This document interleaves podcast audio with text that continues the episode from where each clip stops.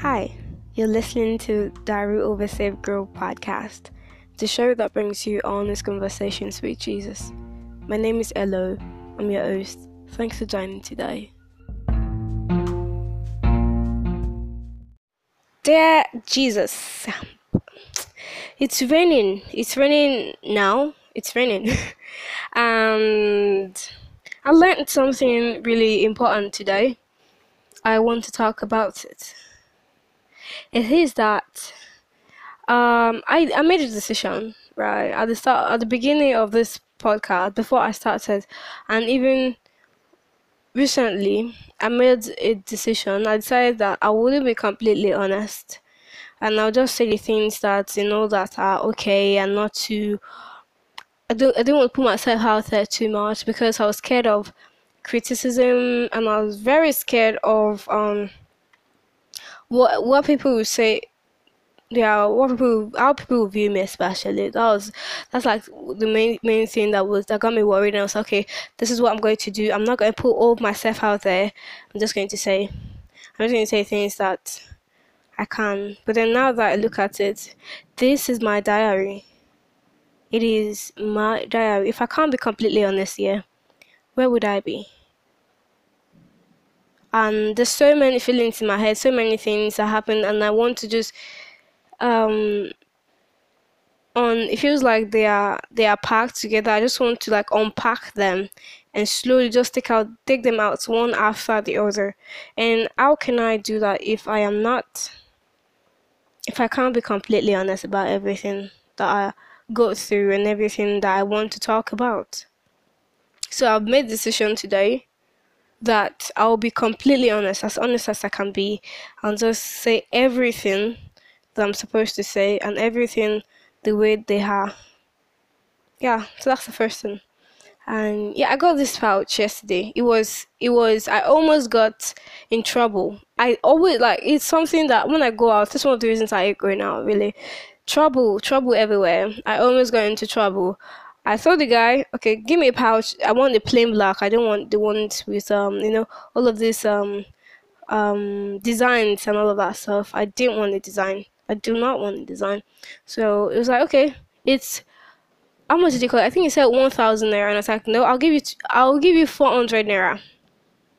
And I realized that I have about 2,000 naira in my bag, but I wanted to use 500 naira, just 500 naira.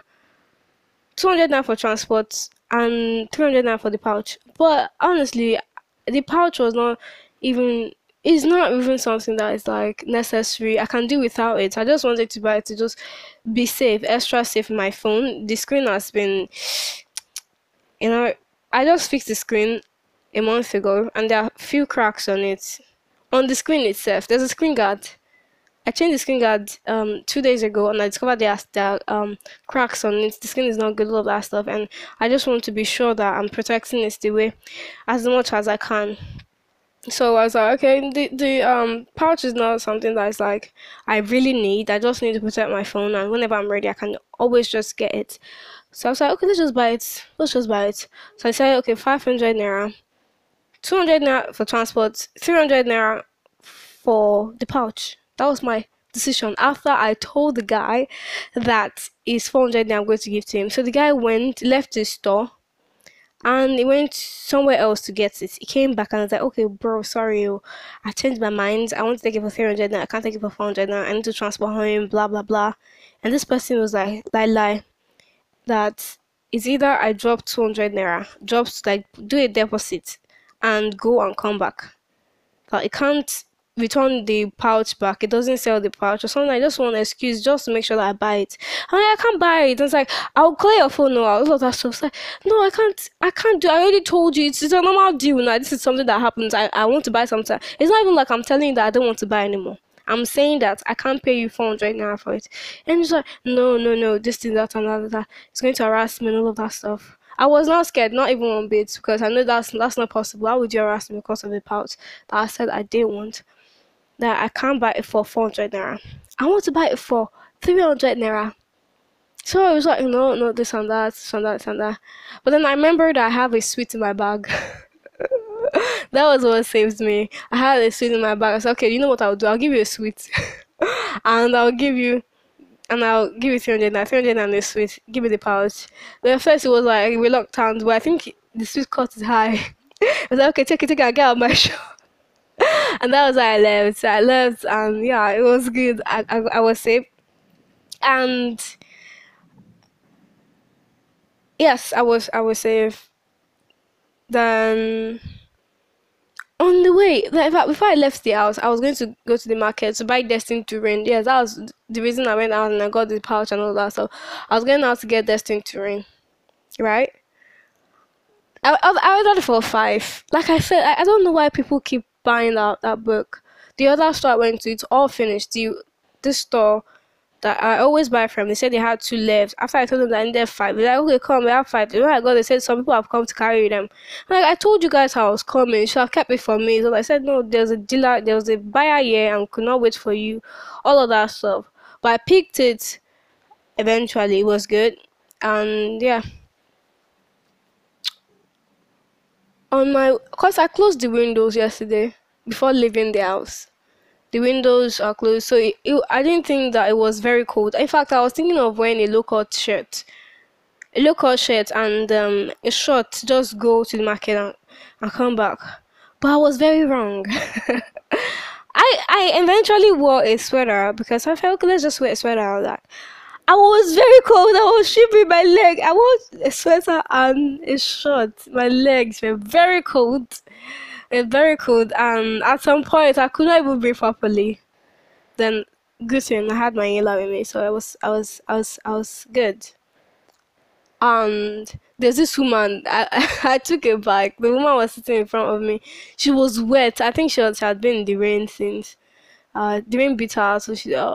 But the time I left, when I'd stopped, and I didn't know that it was that serious. She was weird. She was like very soaked, but she sat in front of me. My legs, everything, it added to the cold.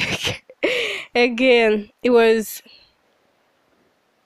good. But then I was fine at the end of the day. So then I went to the store, got the what was it called?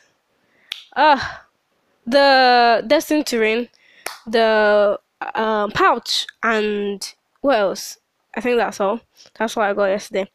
And I must say, this makeup thing, I said it yesterday, it's really stressing me.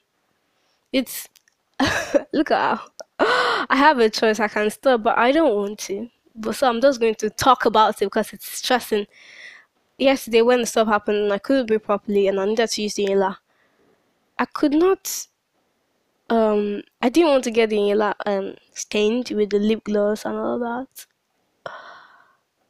and I wasted 2 puffs. So I just had to. I don't care at this point. I just have to be fine. So I stopped. I just used it like that. It got stained and stuff. It was good. It was good. I think I'm going to stop, or maybe not. I think I like it. It makes me look cuter. That's what I think. Yeah, and yesterday. I went to Instagram for, since how long now? I've not used Instagram since, I think over 2 months. But yesterday I went there and I changed my bio from the one that I love to the girl whom Jesus loves. And I really think that I might eventually change this podcast to Diary of the Girl Whom Jesus Loves. I'm still thinking about it. I'm still praying about it. I don't think I will, but a part of me wants to, a part of me doesn't want to. You know, like I'm just torn between. But I feel like 70% chance is that I will leave it the way it is. 30% is that I might change it. I would change it. So 70% I will not. 30% I will. Maybe I'll try to see. Now this is like the biggest part of it. This is the. Of this episode, this is the part where that is really a thing for me is the business.